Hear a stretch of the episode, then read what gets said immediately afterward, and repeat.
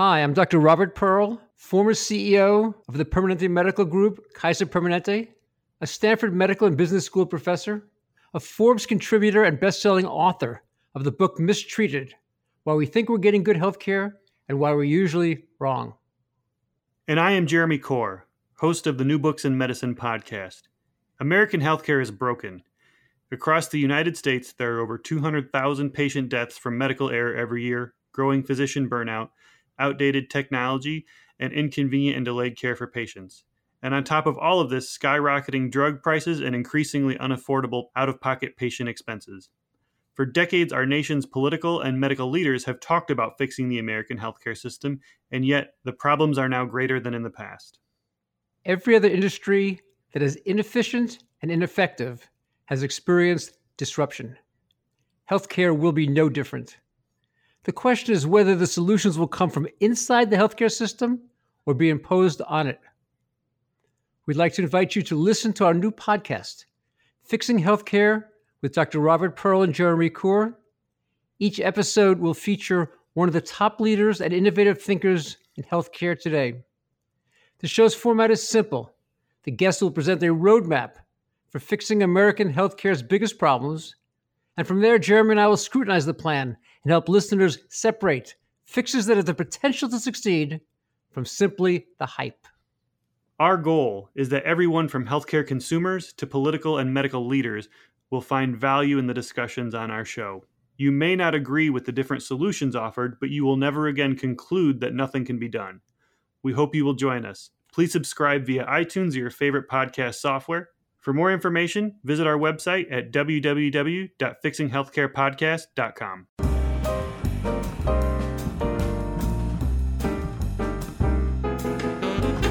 everyone, and welcome to New Books in Medicine. I am your host, Jeremy Corr. Today, we will be talking to Dr. Paul Offit. He is here today to talk about his book, Bad Advice, or Why Celebrities, Politicians, and Activists Aren't Your Best Sources of Health Information. Paul, welcome to the show. Thank you. I wonder if you could begin the interview by telling us a bit about yourself. Sure. Um, I'm trained in pediatrics, but um, spent most of my time in a basic science laboratory um, doing virology and immunology, and was fortunate enough um, to participate with a team at Children's Hospital of Philadelphia that ultimately created the uh, strains, the so-called bovine human reassortant rotavirus strains that became the vaccine uh, RotaTeq in 2006, which was licensed and recommended for all children in this country then, and then by the World Health Organization for all children in the world in 2013. So, I guess at my heart, I'm a basic scientist. What inspired you to write Bad Advice? Well, I think now more than ever, um, it seems that people are simply declaring their own truths. So vaccines cause autism, uh, creationism and evolution are equally valid hypotheses, climate change is real. And I think that the, the best people to address those concerns are scientists. But unfortunately, uh, speaking as one, I can tell you that uh, my training as a scientist in many ways was the opposite of the training that you need to do to, I think, try and be convincing um, and, and passionate and compassionate with the, with the public, and so that's why. I mean, another, another more reasonable title, frankly, for the book could be uh, how to how to um, how to communicate science to the public or die trying. well, one thing I find interesting is for me, and I think a lot of people out there, it's common sense. You know, I'm not going to get my my health advice from a celebrity or or politician or anything like that. That seems silly. So but for a lot of people, that's unfortunately not the case. Well, I mean, you know, they don't pick scientists to sell products. You know, if you look, for example, at, at a variety of products on television, invariably it's celebrities that sell them, even though they presumably have no specific uh, um, training or education on that particular product. But the point is, they're a familiar face. They're a face that you've come to trust because you've seen them on the big screen in the movies or on the little screen on television. And so you think you know them. I mean, when Jim Carrey, for example, is on television, you think you know him based on the roles that he's played, even though he will have no specific specific expertise often on what he's he's talking about, as he did when he was on Larry King Live, disparaging vaccines. Still, he becomes an important voice because you think you know him. The first chapter in your book discusses uh, what is and what isn't science. You talk about how some people who say you can't trust science, science gets it wrong all the time, uh, they they can provide examples of times when science has or when scientists have been wrong, such as with lobotomies or cold fusion. Uh, you say though that it is reasonable to be skeptical of scientists, but unreasonable to be skeptical of the scientific process. Can you please talk about this for our listeners and share how it relates to uh, your discussion with Senator Tom Harkin? Sure. I mean, science is is a process whereby you're constantly probing nature, trying to understand nature, and and not shockingly, there's always fits and starts in that understanding. And occasionally, you may have a hypothesis which you think you've you've uh, supported with data, but then others are unable to reproduce that. That's the nature of the scientific process. We we learn as we go. So you're right. I mean, Egas Moniz was a Portuguese neurologist who, in 1935, won the Nobel Prize for what he called leucotomy, what he believed was a surgical cure for a variety of psychiatric illnesses, and went across the Atlantic Ocean it was called lobotomy, and we did 20,000 lobotomies in the United States and did far more harm than good. And I think you know people will look at stories like that and say, "See, you can't trust science." So I, I think an even better story, the more relevant story, is Ancel Keys, who in 1957 put forward what he called the heart healthy diet, at the center of which was margarine. He believed that animal fats were bad because they were uh, they were saturated, and we needed unsaturated fats like you know partially hydrogenated vegetable oils that were contained in margarine, which were loaded with trans fats. And as we now know retrospectively, probably accounted for as many as 250,000 cardiovascular related uh, negative events a year until we eliminated uh, trans fats because we learned what they could do to bad cholesterol, so called very low density lipoprotein cholesterol. And people say, see, this guy was an advisor to, to the United Nations. He, he was a, a major player in the world of nutrition, and he was dead wrong. And that's right. But the point is, we ultimately learned that he was wrong. And that's the way science works. I, I think for me, the the uh, the um, episode you're talking about with Tom Harkin, um, I went with a group of, of people, including Betty Bumpers, who was the wife of uh, Senator Dale Bumpers, to, and, as well as Amy Pisani, who's a group called Every Child by Two, to talk to Tom Harkin, a, a popular uh, Democrat from Iowa, right, your home state, where um, he whereby he wanted to sort of put aside a lot of money actually to try and look to see whether vaccines, as they were currently given, cause permanent brain damage. It, it, the fact was, many studies like that had already been done. Two, biologically, it was implausible, um, and three, it just didn't seem like a very good use of money uh, for for for this particular purpose. So so I was there to kind of try and educate him about the studies that were done. As we were leaving, he he I was the last to leave the office, and he he he wouldn't let go of my hand. He kept holding onto my hand and staring into my eyes, and he said, you know, why should I believe you? You know, I've had other people who've come into my office who's told me exactly the opposite of what you've told me, and I said, well, it really doesn't matter what I say, and the only thing that really matters is what the data show. Um, and, but but I, well, by doing that, by saying that, what I was asking him to do was to look at all the studies and and and rate, weigh their relative value, something he's unlikely to to do, or frankly to have the expertise to do. So he did what most people do. He just wanted to see whether he whether he could trust me. As it turns out, he did and he didn't end up setting aside that money. But but I I, I think we won. I think children won in that that uh, interchange. But the fact is is that that I won for all the wrong reasons. I won because he he looked I looked like the kind of person he should trust. Whereas really it's the data that the, the and the reproducibility of the data and the robustness of the data that he should trust. So um, it was a little unnerving. And it basically what it taught me is that you know scientists uh, who have uh, who have winning personalities but not necessarily very good data can win over a scientist, for example who has who's more awkward but has better data. It's unfortunately true that science doesn't speak for itself. Let's talk a bit about this. So, you know, what are some of the stereotypes and struggles scientists deal with when communicating with the public? You say that in spite of these stereotypes and struggles, scientists are indeed good storytellers. Uh, can you please talk about this for our listeners? Well, um, when you publish a paper, um, you submit it to a, a journal, a good journal, and you want them to publish it. In order to do that, you have to, at some level, be a good writer and a good storyteller. That why, not only that your data are, are valuable, but, but why they're valuable, how they fit into a larger narrative. Similarly, when you write a grant, and grants are hard to come by from NIH or NSF or wherever you're trying to get money from, um, you have to be able to tell a story more compelling than those who are also seeking this limited amount of funds. So I, I think at some level we are good storytellers. Um, you know, when when you know, unfortunately, the titles of our paper read something like you know, a molecular basis of rotavirus virulence, role of gene segment four, not disco bloodbath, which I think is probably more compelling title. But but uh, that said, I, I do think we we have it in us. I think if you look at, at scientists who are great storytellers like Isaac Asimov or Jacques Cousteau or Galileo or um, Louis Pasteur, those, those, those guys and gals were all good storytellers. Um, I just think we have to sort of channel that inner storyteller that we, I think we all do have. And scientists are also compelled by good stories. Can you talk about what compelled you to work with rotavirus?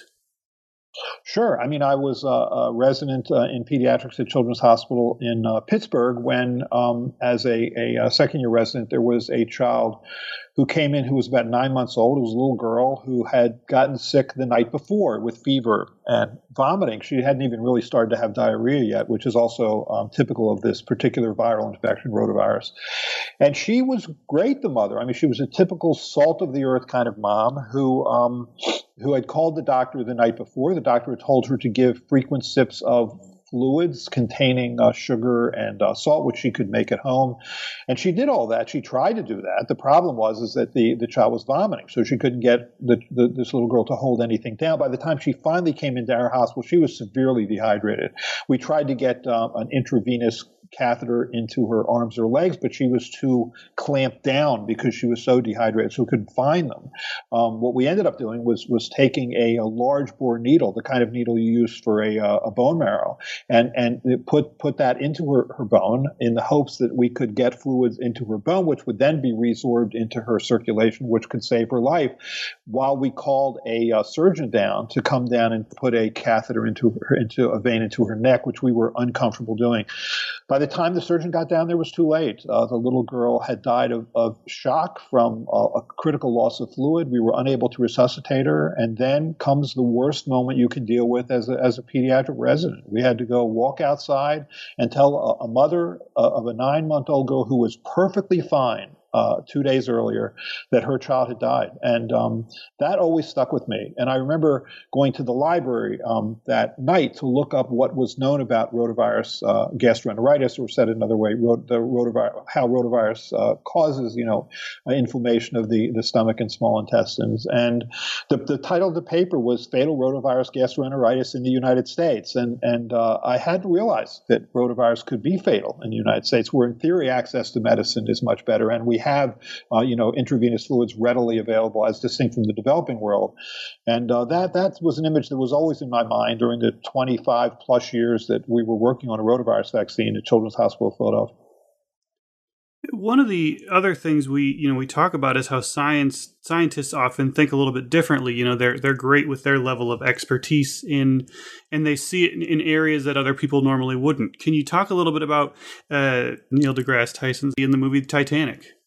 What he did was he saw that uh, when uh, towards the end of the movie, uh, Rose and uh, and Jack were sort of floating, although she was on on uh, she was floating on a, a, board and he wasn't. Although I still don't understand quite why he couldn't also fit on that board. But that aside, um, when they were looking up at the sky, he realized that that's not what the sky would look like in that hemisphere in that year at that time of of, of uh, the the seasons. And so he wrote James Cameron, who was the executive producer, to say that that was the wrong sky. And ultimately, James Cameron, you know, changed that for the 3D version of the movie. But, you know, I mean, how many people watched that movie and thought, wait, that's not what the sky would have looked like in 1912 in that hemisphere? Uh, just Neil deGrasse Tyson. But, you know, it just shows you how scientists are, are largely intolerant of scientific inaccuracies. Can you talk a bit about how scientists can't use the word prove or the P word? And how has this been misunderstood by the non scientific community? Uh, can you include how this has had an effect on the public's understanding of the MMR vaccine and autism? Sure. If you're doing an epidemiological study, um, you can show whether one thing is associated with another at a certain level of statistical power. So, so here's what I mean. The way that scientists work is they formulate a hypothesis, and specifically in an epidemiological study, it would be the null hypothesis. So in this case, it would be the combination measles, mumps, rubella, or MMR vaccine does not cause autism. That's the null hypothesis. You can reject it, um, which is to say that when autism follows receipt of the MMR vaccine, it would be at a level greater than would be expected by chance alone. You cannot reject the null hypothesis, which means that when autism follows receipt of the MMR vaccine, it would be at a level that would be expected by chance alone. But you can't accept the null hypothesis. You can never prove never. And I think scientists know that. And so, for example, I mean, when I uh, was a little boy, I used to watch the television show Adventures of Superman, where Superman flew. And, and I tried when I was a five year old to put a towel around my neck, to jump from a small height, to see whether I could uh, fly unsuccessfully. Now, I could have tried a million times. That wouldn't have proven I couldn't have flown. It would have only made it all the more statistically unlikely. That's also true here. You can only say that MMR is not associated with autism to a certain level of statistical power. And when I had to testify actually in front of Dan Burton's subcommittee when he was head of the Office of uh, Government Reform, Burton was a Republican from Indiana back in the early 2000s, um, I knew, as did the other uh, uh, scientists who were sitting on that panel, that you can't say MMR doesn't cause autism autism. But you know what ended up happening, and it was actually Colleen Boyle, who's an excellent epidemiologist at CDC, who said, you know, all the evidence we have doesn't support the hypothesis that MMR uh, uh, causes autism. But she she couldn't say it, right? She couldn't say MMR doesn't cause autism, which to Dan Burton sounded like she was waffling, or worse, like she was covering something up, and he just screamed at her. I mean, I was sitting right next to her when this happened, and you know, he just screamed at her. So you can't tell me the M- that MMR doesn't cause autism because you just don't know, do you? And and that's the problem problem with us, us as scientists, trying to communicate science to the public and being um, rigorous and faithful to, to the scientific method is I think we have to realize that at some level, how we sound influences how people perceive what we're saying, which is to say, I think you have to be willing to say MMR doesn't cause autism because it doesn't any more than I can fly, at least not without a plane. So I think uh, we have to get over this so what you're saying is you're you're leaving a back door open that you can still fly someday. you know, you never know. Definitely do know. So why is the public seduced by celebrity? Why do they listen to the anti-vaccine beliefs of people who are not scientists, but who are instead people like musicians, actors, athletes, etc.? Again, because first of all, they're often trained uh, to to be very uh, uh, interactive with the media. They're attractive. They're well spoken. I mean, if you watch Jenny McCarthy on these uh, shows like Larry King Live or like Oprah Winfrey, she's the attractive, dramatic, well spoken person uh, that's that's there, uh, often crying when she's talking about uh, what happened to her, what she believed happened to her son, and, and um, you know that's not something you're you're used to competing with. Uh, as a scientist, what you're used to is going to a, a scientific conference whereby you and the other scientists share data, and you try and come come to some reasonable conclusion based on their data, those data. That's not what this is about. This is politics. This is is is acting, and it's something you're not good at. And and I think that's where we often fail. If you watch, for example, Jenny McCarthy on Larry King Live, and there was one episode where she was on with just just a wonderful pediatrician from North Carolina named David Tayloe, who at the time was the president of the American Academy of Pediatrics, and it was it was hard to watch. I mean, she was. Uh, she was much more vivid, much more dramatic. He was literally really back on his heels trying to deal with the with that onslaught. And and you know, and so the, the public is is I think convinced by a person who is is uh, who's used to acting as distinct from the, the pediatrician in this case who isn't. Can you talk a bit about how the public and media struggle to distinguish real experts from fake experts?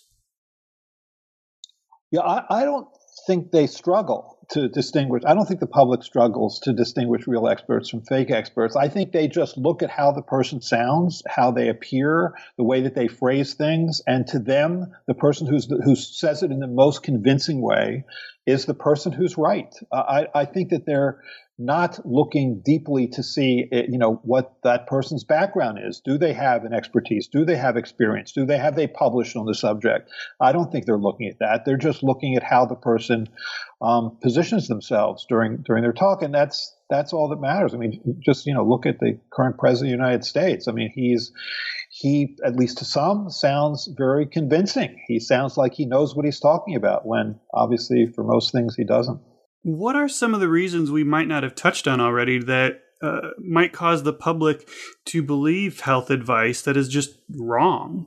Uh, can you talk about things like social media and political leanings? Well, sure. I, th- I think also um, you know, you tend to trust people who you know. So, so in the case of celebrities, you believe you know them. In the case of friends and, and chat rooms and social media, uh, you believe that these are the people who, who you know and therefore are more likely to give you um, advice that's that's correct. Um, I do think that the, the, the, degree to which there's a politics to this, I, I, it's interesting for vaccines because I don't think there is a politics to vaccines. I mean, both sides get it wrong. On, on the right, it's more of a libertarian approach. So government off my back. The thinking is um, the government doesn't need to tell me whether or not I should inject my child with a, a biological fluid uh, against my will and my child's will. Um, they don't need to tell me that. I will do my own research. I will figure out what's best for my child, and what is best for my child will be what's best for society. Where that argument falls apart is that how do you get information? I mean, how are you learning about that vaccine? Uh, if you're if you're choosing not to vaccinate, you're not doing a very good job of educating yourself about vaccines because vaccines are safe and effective. So you're getting information from where? From the internet, from chat rooms, from other other sources of social media, which you know can be wrong and cause you to make a bad decision for your child that puts not only your child at risk but those with whom they your child comes in contact with at risk. On the left side for for vaccines, it's more of a uh, kind of all natural, bib overall, crunchy granola, you know, back to nature thing. And I'm not going to inject my child with, you know, with something that's quote unquote unnatural, which is remarkable to me. I mean, I don't know who Mother Nature's public relations team is, but I got to figure it out so I can hire them. I, I mean, Mother Nature can and will kill you and routinely has. The only reason that we live 30 years longer than we did 100 years ago is because we fought back against Mother Nature, who, you know, tries to kill us with viruses, tries to kill us with bacteria, tries to kill us with unsanitary water. I mean, would be for which we've made vaccines, we've made antibiotics, we, you know, we've, we've uh, have much more sanitary and, hygienic water because we fought back against Mother Nature. I don't know why people are so um, uh, just uh, taken, seduced by this word natural, when, at least in my world, which is the world of infectious diseases, natural is the last thing you want. That's one thing I found to be super weird about the anti vaccine movement, if you will. It's the only issue I can think of where uh, you have people on, on both like the, the far left and the far right who are on the same page for very different reasons, but they both uh, you know, I grew up in rural Iowa and then went to University of Iowa, which is, you know, a more liberal town. Um, and I have, you know, friends and stuff that I've known who on Facebook, you know, you see the people on both extremes posting the anti-vaccine articles on social media. And it's, it's crazy just how extremely opposite they are, but they both agree on that. It's the only issue I can think of like that. I agree with you. They seem to come together on this issue for for uh, different reasons, and it, it's not hard to find like-minded people on the internet. I think that's one thing the internet offers, as compared to say when I was growing up, where um, if you were part of a small, relatively fringe group that in this case uh, wasn't science-based, you'd have trouble finding like-minded people. Now it's not hard at all. Can you talk a bit about uh, focus on the family and the HPV vaccine? Right. I was actually on the advisory committee for immunization practices when we first started to discuss the HPV or human papillomavirus vaccine. And um, the George W. Bush administration actually insisted on having someone represent Focus on the Family to be on that committee. Um, the the thinking was, and it's obviously not again science based. The thinking was is that if you give an HPV vaccine, which is a vaccine that prevents a dis- disease that is transmitted really solely by sexual contact, that what you're going to be doing is promoting uh, promiscuous sex. That was the thinking. Um, now there there have been studies by Robert Bednarczyk and, and others showing that those who get the HPV vaccine are no more likely to engage in sexual activity as they get older than those who aren't, because this is a vaccine that's given to the the 11 to 13 year old at a time before most people have had uh, sex, um, that you're not more likely to be promiscuous, which makes perfect sense. First of all, because the HPV vaccine pr- only prevents against uh, HPV infections, and frankly, not all strains of HPV infections. It certainly doesn't protect against chlamydia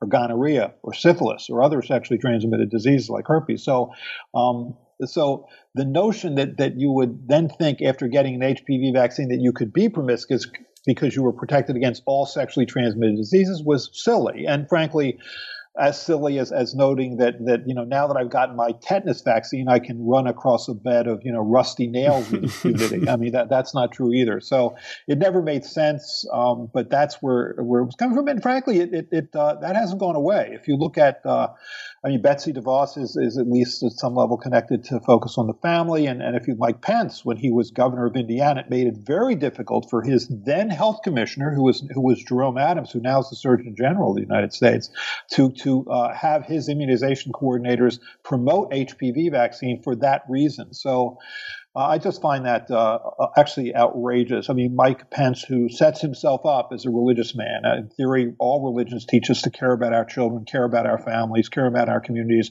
His attempts, frankly, to make it very difficult to give a cancer-preventing vaccine to uh, to children was a utterly unreligious thing to do, and I, I wish he'd been called on it more than he was. So you've been in the media quite a bit over the years on television, radio, things like that. What are some of the lessons you've learned from your media appearances over the years?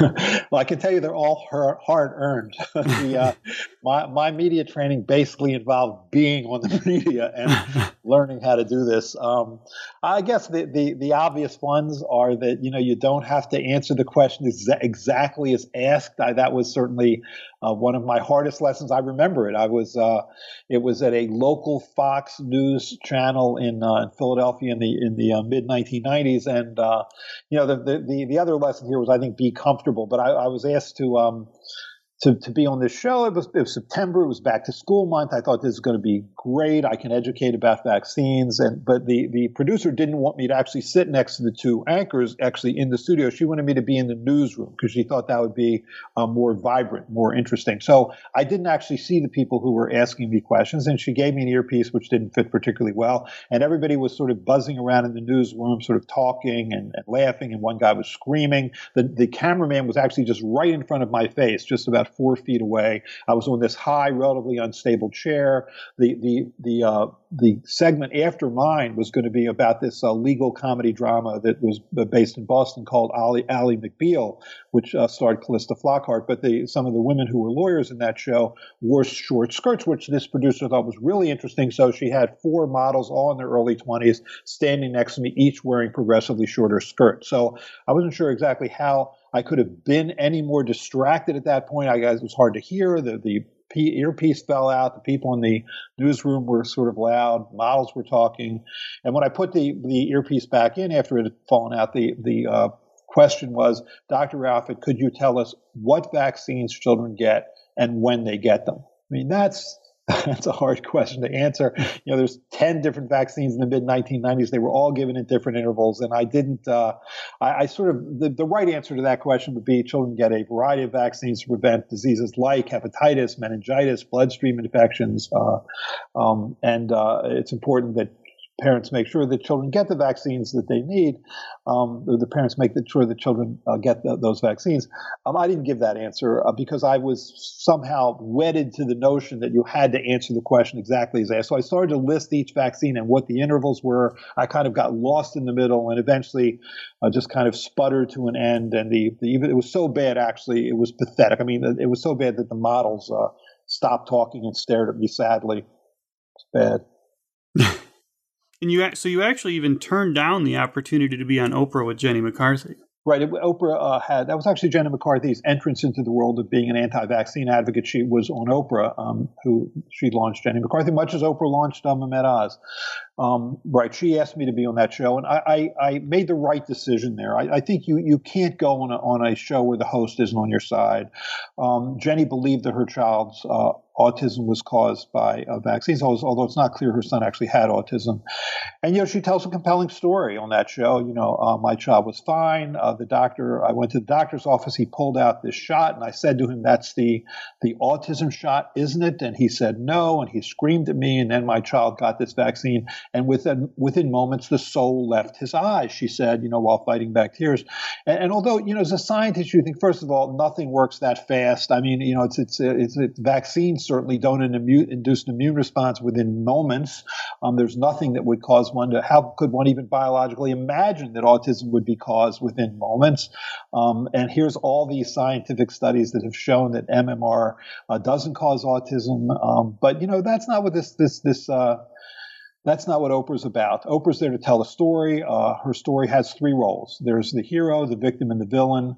Uh, Jenny's the hero, her son is the victim. This leaves only one role for you villain. You're just there to tell Jenny that she's wrong. Uh, she knows what the cause of autism is. Vaccines, you don't, even though that's that's not correct. Still, that's what she believes. She has a theory, series of cures for autism. You don't. And not to be completely politically incorrect, it just doesn't look very good for you know a guy to go on a show and tell two women that they're wrong in front of a studio audience of 100% women. it was a a loser. Um, fortunately, I didn't go on that show, but um, I thought about it. In the book, you say that debating the undebatable is worthwhile. What do you mean by that, and what is the importance of this in the age of digital media? Yeah, you know, uh, it's my opinion. I, I, don't know if I'm right about this. Certainly, Richard Dawkins, who is a far more accomplished scientist than I am, doesn't agree with this point of view. Um, but um, do you debate the undebatable, the scientifically undebatable? So, so do you debate somebody who um, who's an anti-vaccine activist on a, on a national news show? Do you debate somebody who believes in homeopathy, even for disorders for which there actually are conventional treatments? I mean, do you debate um, someone who's a, a creationist, do you debate a Holocaust denier.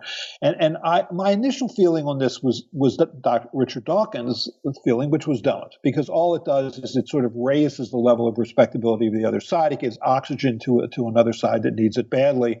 Um, but I, have I've come around on that after watching people like Michael Shermer debate uh, Mark Weber, who's a Holocaust denier, watching uh, um, uh, Bill Nye, the science guy, debate Ken Ham at the Creation Museum in Kentucky. I mean, those those YouTube videos of those debates have had millions of viewers, and and as I watched that those debates, I, I really learned a lot about those issues. Similarly, when when uh, Joe Schwarcz debated uh, Andre Saine, who's a homeopath at McGill University, I learned a lot about about homeopathy and how one would debate it if you if you could. So, I do think it, it, the, the debater on the side of science has to sort of look beyond the person they're debating, who obviously are not going to convince, or in the case of Michael Shermer, look beyond the the uh, people that are in front of them. Shermer did this debate at the Institute for Historical Review, which is basically just the center of Holocaust denialism in uh, Newport uh, Beach, California, and, and look beyond that and, and, think, how am I going to be viewed if this is on YouTube? And same thing if you're on chat rooms. I, often, if you're in a chat room and you you know you provide information that is counter to, to the bad information that's out there, although you're not going to convince that person. You do provide information to others. So I do think it's worth it. I just think emo- emotionally it's really hard to do. Can you talk a bit about some of your experiences on late night TV? Yes, I've been. See, see, I get up very early in the morning, so I would never survive on late night TV. The good news is the Colbert Report is actually taped much earlier, so um, it's actually not for, was not for me late night.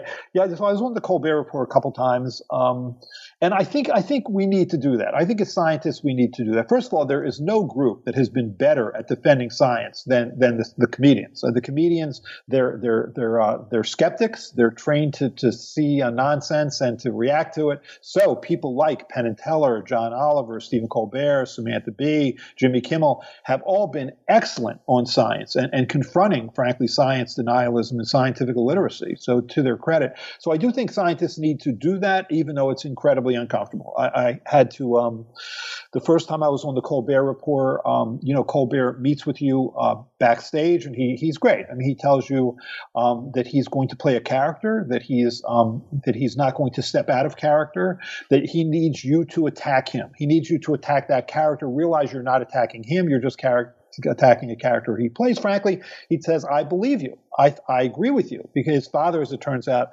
uh, was a doctor who had an expertise in infectious diseases and immunology in, in, in the South, uh, in South Carolina, where uh, Stephen Colbert grew up.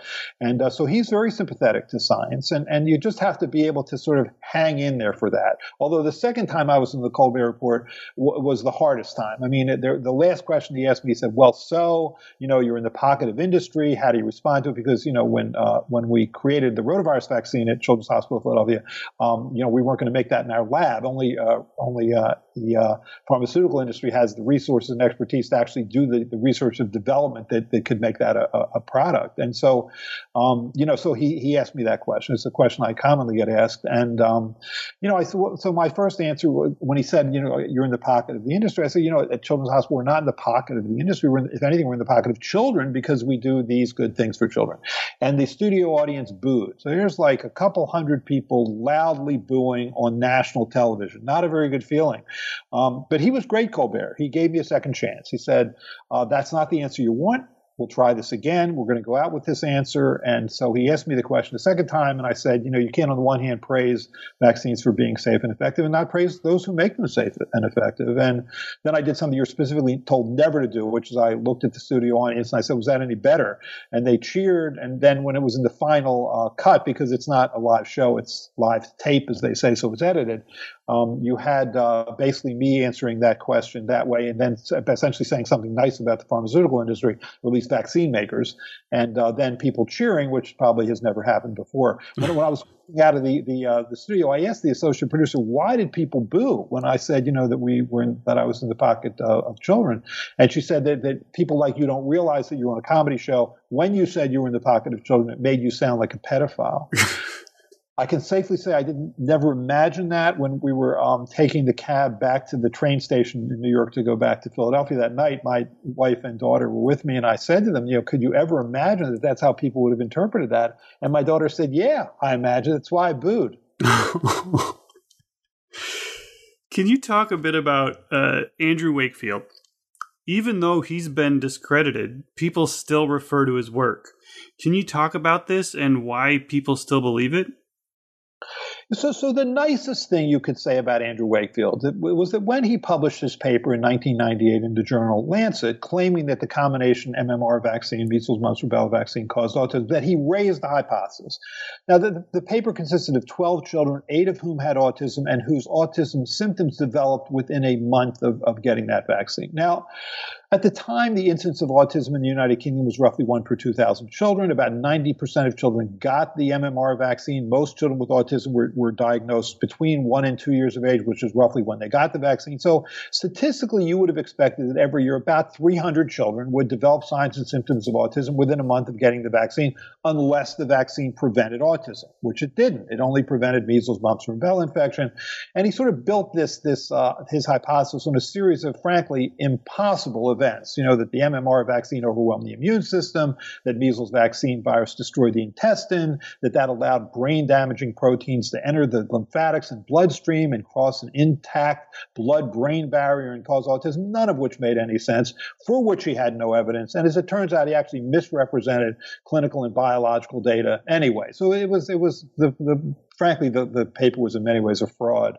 Um, but in any case, you could argue in best case scenario, he raised the hypothesis. And, and, so, and so people responded. I mean, the academic community responded, the public health community responded by doing studies, looking at children who did or didn't get that vaccine, making sure you controlled for other things like uh, socioeconomic background, a healthcare seeking behavior, medical background, so you could isolate the effect of that one variable, which is to say, receipt of the MMR vaccine. And when that study was done over and over again, now 17 17 times in seven different uh, countries on three different continents, involving now millions of children, the results have always been the same.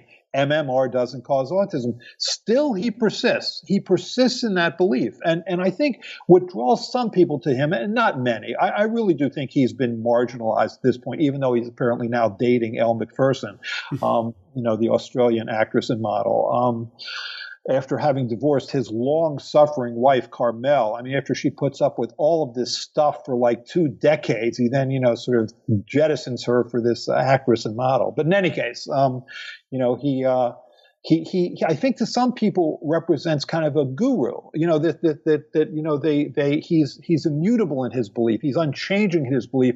Whereas science, you know, is constantly sort of questioning itself and, and moving forward in fits and starts.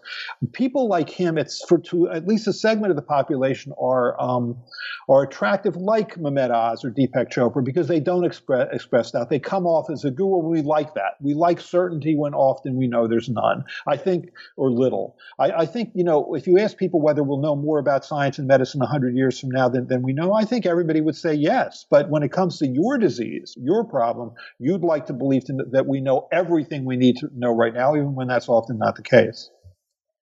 Now, you were actually called to testify in a congressional hearing opposite Wakefield, right? Can you talk a bit about this?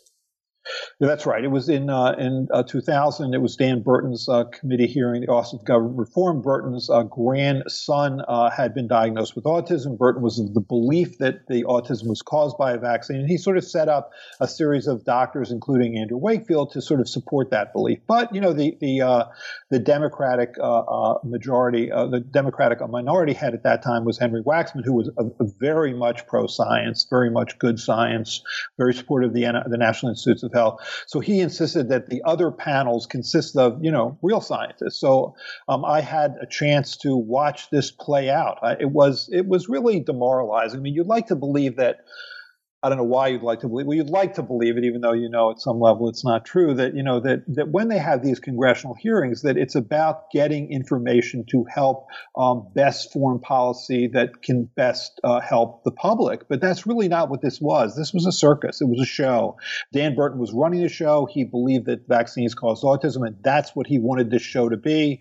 Uh, the jury in this case was the American public, and and when you watch the way it all played out, it was pretty demoralizing uh, because Dan Burton didn't care what the other side had to say, or said another way, the side that supported science. He was just going to try and get his point of view out there.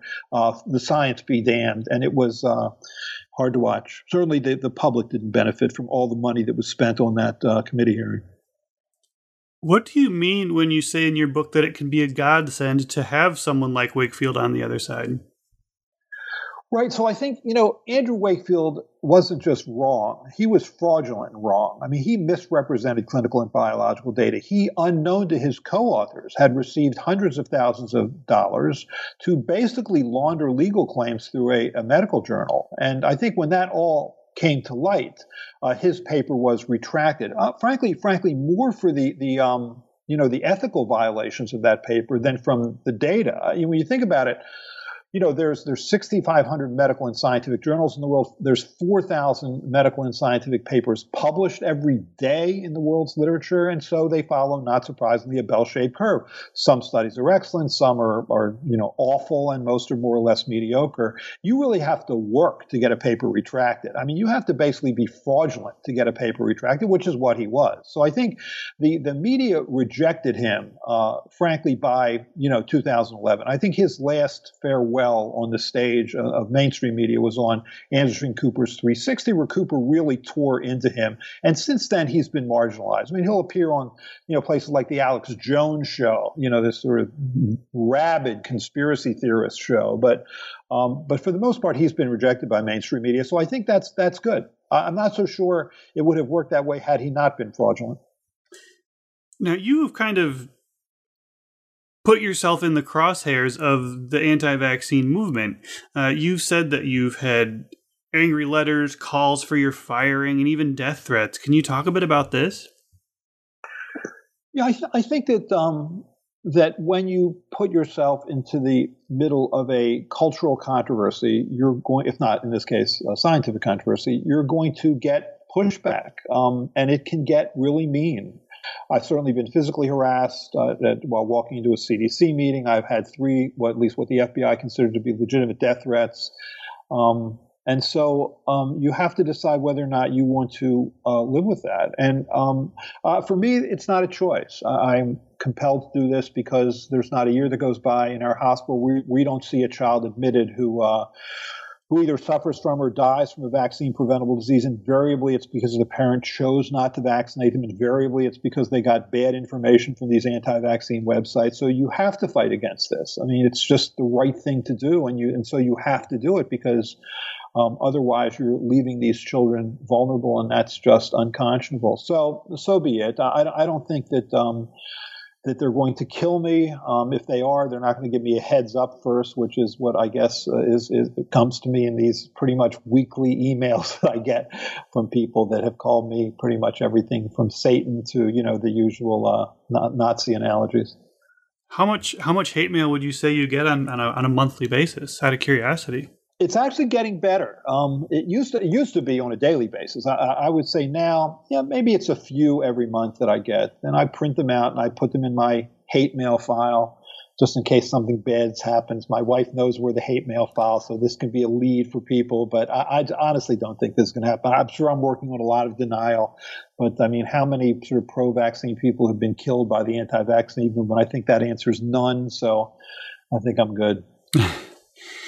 Well, I would like for you to offer some advice uh, to some of the listeners who may not come from a scientific background um, listeners who may have friends or family members pushing anti vaccine propaganda on them, listeners who may see anti vaccine articles being shared all over their friends, uh, uh, social media accounts, uh, listeners who may have developed a little bit of a, a concern about um, are some of these vaccines bad? Uh, where can they go to find unbiased, reliable information to ease their mind? So, so I think that that um, professional groups like the American Academy of Pediatrics or the Centers for Disease Control and Prevention. I think, you know, hospitals and universities, Children's Hospital of Philadelphia, the Mayo Clinic, and others um, have good information about uh, health and medicine and science. I, I, think in order to reject things like vaccines, frankly, you have to be a conspiracy theorist. Uh, you have to believe that thousands and thousands of, of clinicians and nurses and nurse practitioners and researchers are all sort of in league simply to line their pockets to, and that they've been willing to lie about vaccine efficacy and vaccine safety for decades, which, you know, is just a little hard to believe. At least it should be hard to believe. Um, but I think I think um, you know the other thing is is when you go to these sites that sort of make these outrageous claims, um, they're invariably selling something. You know whether it's it's it's medicines to treat autism or to treat other things for which medicine has little to offer. Um, and you know, so I think that that uh, you should be very suspicious of that. I, I do think it's it's reasonable to be skeptical about vaccines as it's reasonable to be skeptical about anything you put in your body So educate yourself, but uh, that should allow you to to be able to ask much better questions to your healthcare professional and uh, and and expect uh, good answers from your healthcare professional. Certainly, vaccines, like any medical product, are not absolutely safe, but you know the benefits of the vaccines clearly and definitively outweigh their risks, and um, so this should be able to enable you to ask better questions. But I, I do think really to, to reject vaccines or to reject evolution or to reject uh, um, climate change. Frankly, you have to be a conspiracy theorist, and uh, you know, there's no fighting that you know, if, if you if you believe that the Advisory Committee for Immunization Practices, which advises the CDC, or the, or the, the so-called Vaccine-Related Biological Product Approval Committee, which advises the FDA on vaccines, that those two groups are just deeply in the pocket of the industry. Well, if that's true, then in theory they know something you don't. They know that vaccines really aren't safe. They know that vaccines really aren't effective. Well, that's true. Why do they vaccinate their children or their grandchildren? Because they all do. I mean, if mm-hmm. you if right. you if you actually interview people who are on these committees and I was on that committee for five years, the the advisory committee for immunization practices. Now I'm on the on an FDA committee. Um, you know, uh, these people are all sort of you know generally well trained with an expertise and experience in, in that particular field, and and they're also vaccinating their own children. So that should tell you everything you need to know. Well, Paul, I've taken up a lot of time, uh, a lot of your time today. Uh, my final question for you is: What are you working on now? Um, so I'm, actually working on another book that's um, it's kind of like uh, I think the pendulum in medicine has swung too far in overdiagnosis and overtreatment.